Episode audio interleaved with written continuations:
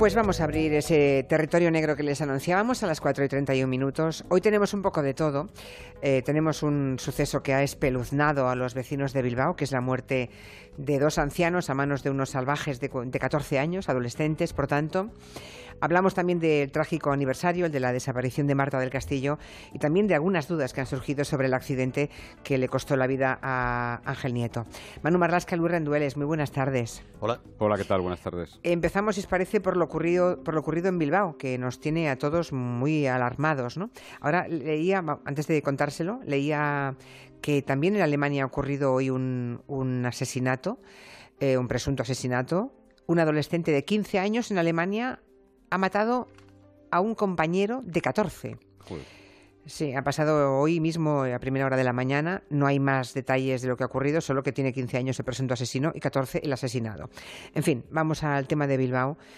Porque... Afortunadamente también tengo que decir que no es algo muy frecuente. No, no, desde luego, no, claro.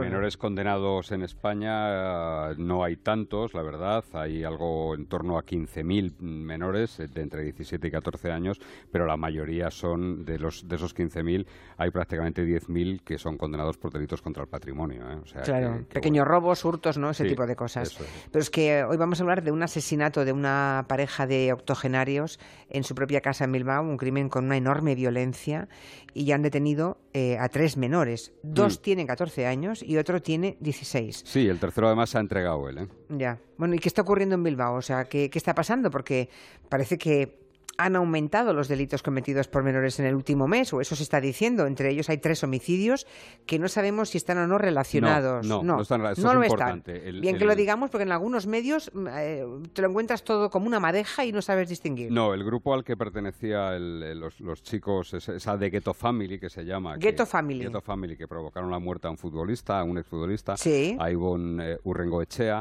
No tiene nada que ver con los tres detenidos por el asesinato de la pareja de ancianos, ¿no? No son de grupos distintos, digamos, no tienen nada que ver. De hecho, los detenidos por la muerte de los ancianos, estaban ya al cargo del gobierno vasco. Se habían fugado a un centro de menores regentado por el gobierno vasco. Yeah.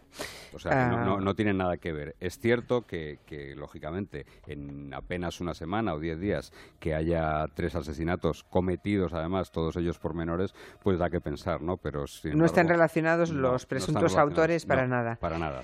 Y del caso de los 2 ancianos tampoco hay demasiadas noticias todavía, ¿no? No, supongo que el crimen fue de una violencia extrema, murieron golpeados, murieron acuchillados también, que las gestiones de la Ertzaina fueron bastante rápidas.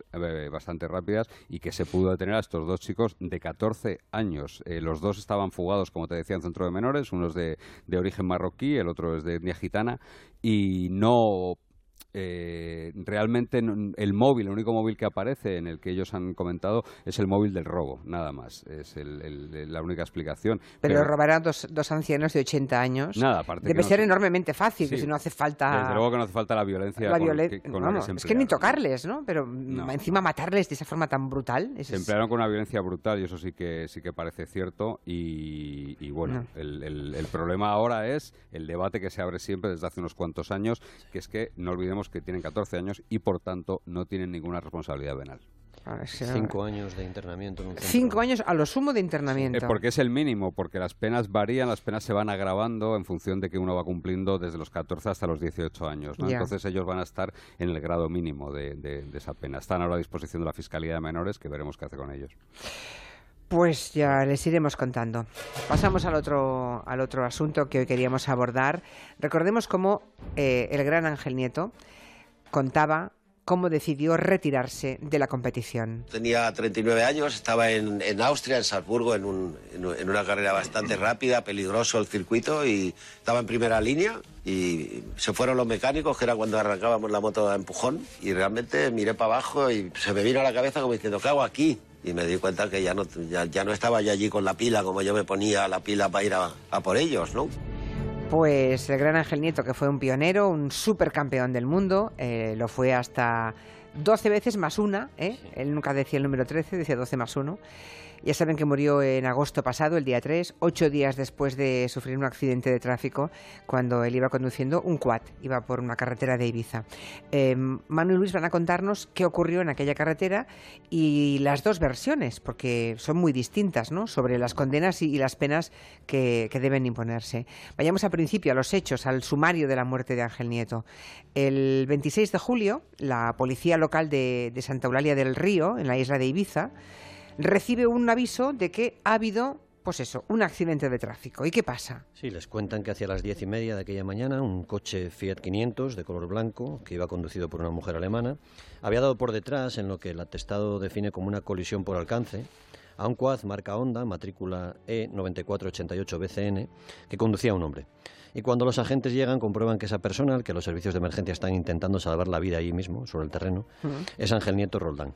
Es un día de verano, hay buena visibilidad, la calzada está seca, no hay obstáculos, pero la investigación va a arrancar desde el principio con bastantes dificultades. ¿La investigación? ¿Pero qué clase de dificultades encuentra la policía local allí? Pues el primer atestado que se hace, el atestado que elabora la policía en el lugar de los hechos, recoge que los dos vehículos implicados en el siniestro les habían movido de sitio, es decir, cuando llega la policía no estaban en el lugar original en el que se quedaron. Alguien ha alterado el lugar, los ha sacado fuera de la vía para no tener que cortar la circulación, supongo que sería por eso.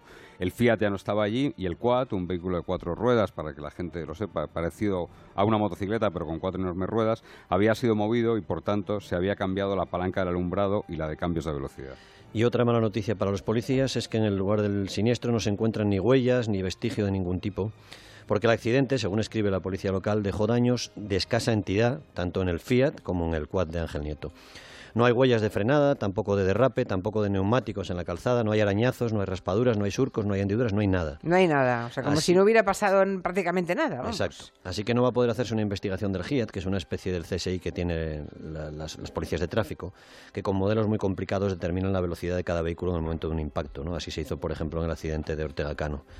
Lo que sí se hizo en el caso de Ángel Nieto, obviamente, fue un reportaje fotográfico de los dos coches, de los dos vehículos, el Fiat y el Quad.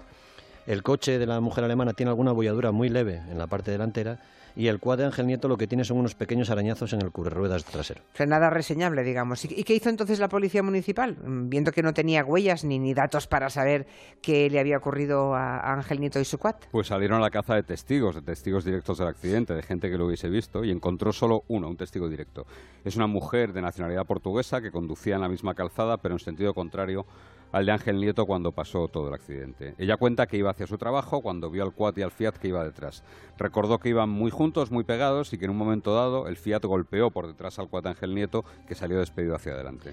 Los policías hablaron también con un vecino, con Agustín, que es un hombre que trabaja en una tienda muy cerca de donde ocurrió el accidente, y lo que les cuenta Agustín es que él escucha el golpe, está trabajando dentro de la tienda, sale y ve ya a una persona, Ángel Nieto, que está ya tumbada en el suelo inconsciente, y ve su casco lejos, a 2 o 3 metros de distancia de Ángel Nieto.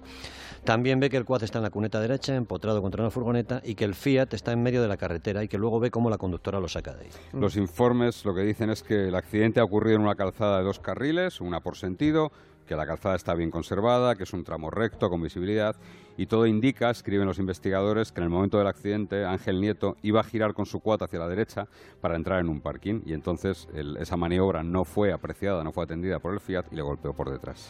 ¿Y a qué velocidad iban entonces los dos coches? Porque, no sé, ¿superaba el límite legal para esa carretera o no? No, porque parece que no. ¿Un golpe tan grande? Parece que no. El límite de velocidad para esa carretera era de 90 km/h y la testigo asegura que Ángel Nieto iba a una velocidad moderada, así la define ella, y que la conductora alemana, la mujer del Fiat, iba a algo más de 40 km/h. Pues no iba rápida, claro. Entonces. La conductora lo que dice es que ella conducía con la primera marcha metida, por lo que no podía ir muy rápido, no se acuerda la velocidad exacta, pero, y aquí empiezan, digamos, algunas lagunas en este caso, no se ha determinado ni se ha podido determinar a qué velocidad iba ni ella ni Ángel Nieto. La conclusión de la policía es que la conductora del Fiat no se dio cuenta de que Ángel Nieto frenaba para hacer ese giro que te decía antes y le golpeó por detrás, que la mujer iba demasiado cerca, no le dio tiempo a frenar. Leemos textualmente el informe. No se percató de la baja velocidad con la que circulaba el vehículo delantero y le dio alcance haciendo que su conductor saliera proyectado hacia la parte delantera. Ya, pero la conductora niega que fuera así, ¿no? Dice que ella sí guardaba la distancia de seguridad, aunque yo he aprendido, todos hemos aprendido, sobre todo al principio de tener carnet de conducir, que cuando tú das por detrás a otro, la culpa siempre es tuya y que ahí no has estado atento, ¿no? O algo así.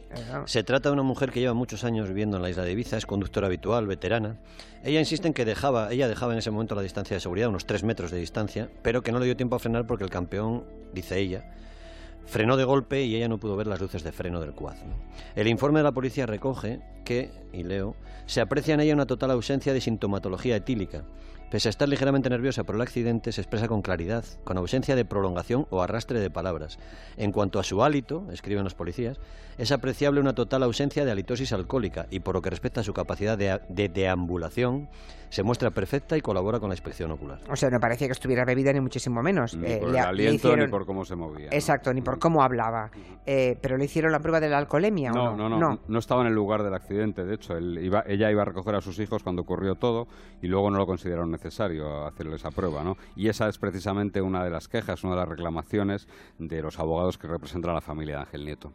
Bueno, en todo caso, ella insiste, la conductora alemana, en que ella no vio las luces de freno del quad de Ángel Nieto. Es posible que fuera así, eso se habrá podido comprobar, si funcionaban o no funcionaban esas luces traseras. El informe de la Guardia Civil asegura que tanto la luz de posición trasera como la luz de frenado del quad que conducía Ángel Nieto se encontraban tapadas por barro, impidiendo su visualización por los demás usuarios de la vía. Así lo escribe la Guardia Civil. Los investigadores encontraron otros defectos en el quad de Nieto. Vamos a leer más del informe. Dicen: el indicador de dirección trasero derecho se encontraba desprendido de su posición natural, funcionando correctamente, pero dificultando su visibilidad. Este dato puede ser importante porque, según la investigación, Nieto, lo que te contaba antes, Manu, iba a girar hacia la derecha para meter el quad en un parking cuando ocurrió todo. Bueno, aquí viene una de las claves de la investigación sobre la muerte de Ángel Nieto, ¿no?, que falleció en el hospital 8 días después de ese accidente, que es el tema del casco. ¿Llevaba puesto el casco Ángel Nieto cuando esa conductora alemana del Fiat le dio por detrás y salió despedido hacia adelante? Pues aquí la Guardia Civil y la policía local que atendió, vamos, que hizo el informe del atestado, concluyen que sí que llevaba el casco puesto, pero que lo llevaba desabrochado, es decir, con el barboquejo suelto, ¿no? Y eso no vale para nada, ¿eh? De paso aprovechamos para decírselo a cualquier conductor de motocicleta o con vehículo que haya que llevar casco, que claro, si uno no se lo sujeta debajo de la mandíbula, es como no llevarlo. Porque pasó exactamente eso, cuando el otro coche le golpeó por detrás, Ángel Nieto sale despedido hacia adelante, el casco se pierde en ese impacto y Ángel, el casco sale volando en otra dirección y cae sobre la calzada de Ángel Nieto ya sin ninguna protección. Siguiendo esa tesis, la Guardia Civil y la juez acabaron atribuyendo a la conductora alemana una infracción del artículo 54.1 del Reglamento de Circulación que dice: todo vehículo que circule detrás de otro deberá dejar de una distancia que le permita detenerse en caso de frenado brusco sin colisionar con él. Exacto. Esta infracción simplemente se sanciona con una multa que puede ir de 100 a 200 euros y la retirada o la pérdida de 4 puntos del carnet de conducir. Es exactamente eso lo que todos recordamos, ¿no? Cuando, por más brusco que sea el coche de delante, si no puedes frenar y le das, la responsabilidad es tuya. Sí, por no haber guardado esa distancia. Exacto, que no guardabas la distancia suficiente. Bueno, en fin, con todos estos datos de la investigación, la juez, la encargada del caso, la jueza Ana Gómez, el pasado 11 de diciembre archivó el caso por vía penal, ¿no? O sea, que no vio delito en el accidente, en principio, la jueza. Eso es, la juez entiende que en este caso no hay un homicidio imprudente, que es un delito penado hasta con 4 años de prisión.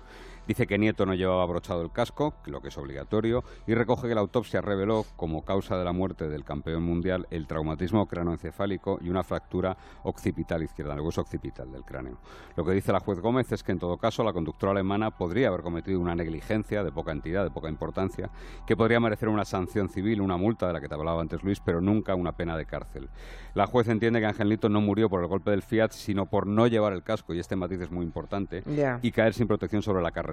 Sufrió lesiones gravísimas en la cabeza precisamente por no tener el casco. Claro, la familia, ¿qué ocurre? Que la familia de Ángel Nieto pues no está conforme con esta decisión y creo que ha recurrido, ¿no?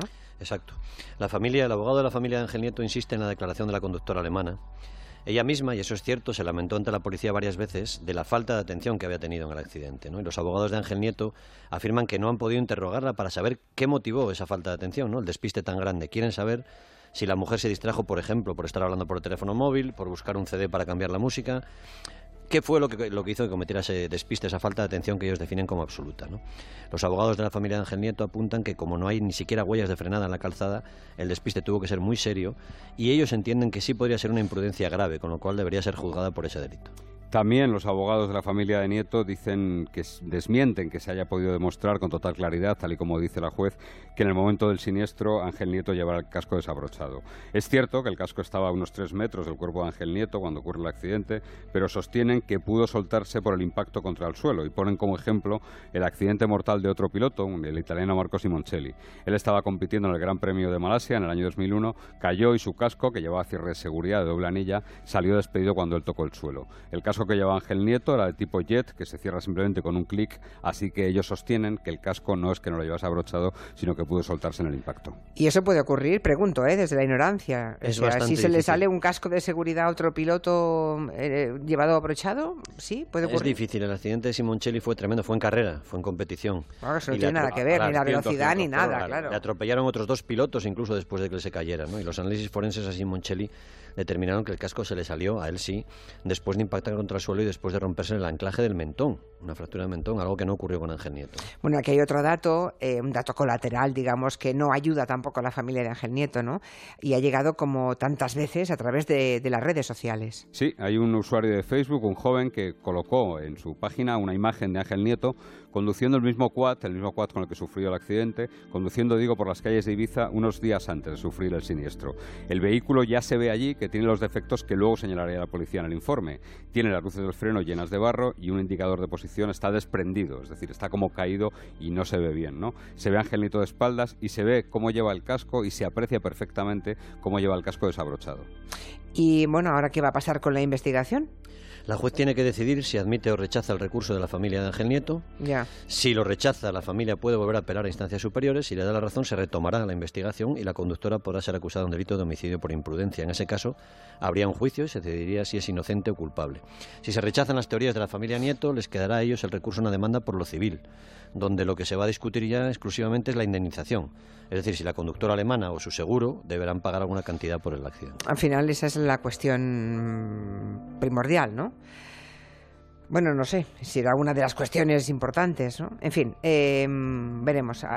Tengo aquí en Twitter algunos oyentes que dicen que fue, por ejemplo, lo dice... Diciembre del 75 es el nombre de la cuenta. Lo de Ángel Nieto fue un desgraciadísimo accidente, como ocurre en otros al día en España, y que no entiende por qué la prensa, ¿no?, seguimos la estrategia familiar que quiere señalar a la señora alemana como una criminal, ¿no? Bueno, hombre, no hemos contado las dos cosas. No, claro, ni una cosa ni la otra. Contamos lo que está ocurriendo y veremos si la jueza reabre o no reabre y quién tiene razón, ¿no? Solamente describimos dónde estamos en este momento. Bueno, tampoco me gustaría acabar el territorio negro sin recordar que mañana se cumplen 9 años ya de la desaparición de Marta del Castillo. Fue el 24 de enero del 2009, como pasan los años. Fue aquel día que Marta salió de su casa porque había quedado con unos amigos y ya nunca más regresó. Parte de lo que ocurrió después nos lo han contado aquí muchas veces Manu y Luis, sí. Pero sigue habiendo interrogantes y desde luego lo que me parece más tremendo. Y el padre de Marta del Castillo se quejaba amargamente el otro día, es que el cuerpo de Marta sigue sin aparecer, ¿no? No sé qué balance haríais en este 9º aniversario, en qué situación están los implicados, ¿no? Los que están encarcelados, ¿qué sabemos? Miguel Carcaño, el que está encarcelado. Miguel Carcaño, él, solo asesino, él, es verdad. Sí, Miguel Carcaño asesinó confeso cumpliendo condena. ¿Hasta cuándo, se supone? Bueno... 15 años todavía, por lo menos. Sí, le quedan 15 años, por lo menos. Le quedan 15 años. A partir de ahí, las otras 2 personas que fueron incriminadas, el Cuco, que era menor de edad, fue condenado a 2 años por encubrimiento, pero cumplió en un centro de menores, ya está en libertad. Y Samuel Benítez finalmente fue declarado absuelto inocente, con lo cual está en libertad. Estos 2 estaban viviendo en el sur de Francia el año pasado, intentando iniciar una especie de carrera como modelos, sin demasiada... Sí. Y Samuel creo que ha sido padre, yo creo que su novia estaba embarazada. Con el hermano de Miguel Carcaño, sí. Y su novia también no quedó diluida cualquier responsabilidad de ellos en el juicio. Y lo que sí que es cierto es que en un juzgado de Sevilla hay una pieza separada abierta que está destinada única y exclusivamente a encontrar el cuerpo de Marta del Castillo. O sea, se sigue buscando el cadáver de Marta del Castillo. Por lo menos judicialmente está abierta esa pieza separada. Es que el padre de Marta se queja de desidia, ¿no? Que no... sobre todo de que...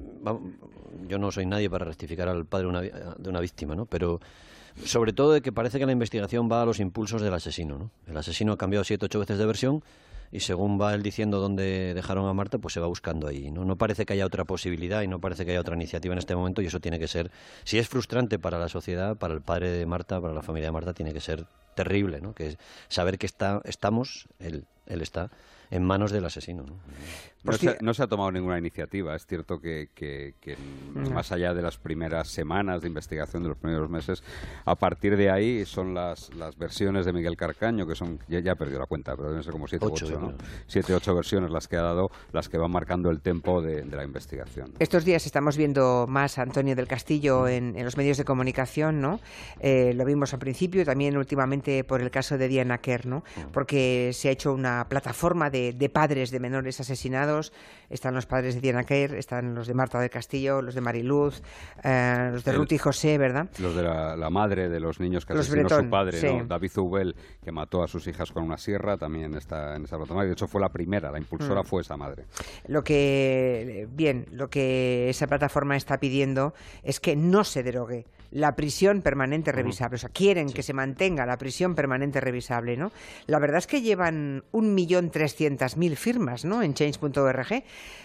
¿Cambiaría judicialmente algo en el caso de Marta? Que siguiera adelante, digamos, que no se derogase esa prisión permanente. No, en el caso de Marta no. Podría cambiarlo en el caso de Diana Quer, en los que hayan sucedido a partir de que se apruebe esa ley. Solo hay una persona en España condenada. Y David Zubel. Es un debate un poco...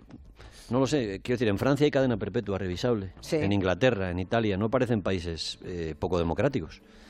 No creo que pasara nada porque, de hecho no pasa nada porque la tenemos en España y es revisable a 25 años, insisto, es para delitos gravísimos, padres que como Zubel, que con una radial machacan a sus dos hijos, ¿no? Quiero decir, sería para delitos contadísimos y es reversible, es decir, después de un periodo en prisión esa gente puede salir, o sea, no es nada irreparable, en fin, no vamos aquí, pero no creo que a nadie interese en nuestra opinión, pero yo sería firmante de esa plataforma porque pero ¿por qué no vamos a tener prisión permanente y más si es revisable ante casos gravísimos como esos? Y hay otra cosa, Julia, que sí sería aplicable al caso de Marta del Castillo y que también existe en otros países, sobre todo anglosajones. Si un asesino no dice dónde dejó un cuerpo, es otro delito. Es un delito que se agrava la pena. El delito que cometió, ¿no? Aquí no. En España no existe eso. No, hay una figura un poco extraña que se le intentó aplicar a él, que era el provocar daño moral. La integridad moral, pero es un artículo muy... En los países está regulado, incluso... Se agrava la pena si el asesino no dice dónde dejó el cuerpo de su víctima. Pues mira, me parece para tomar nota para cuando hagan la próxima reforma del Código Penal. Pero ojo a lo que decía Luis, ¿eh? La prisión permanente revisable está limitada a casos muy graves, por eso digo que... Y, por ejemplo, yo no creo que ningún fiscal pueda pedir prisión permanente revisable para Enrique Aguin, para el asesino de... ¿Que no? No. Si no hay pruebas de agresión sexual, sería muy complicado. Vamos a ver lo que pasa. Bueno, vale. Sí. Vale, pues nada, ahí lo dejamos. Gracias a Manu Marlasca y a Luis Rendueles y hasta la semana que viene. Adiós. Hasta luego.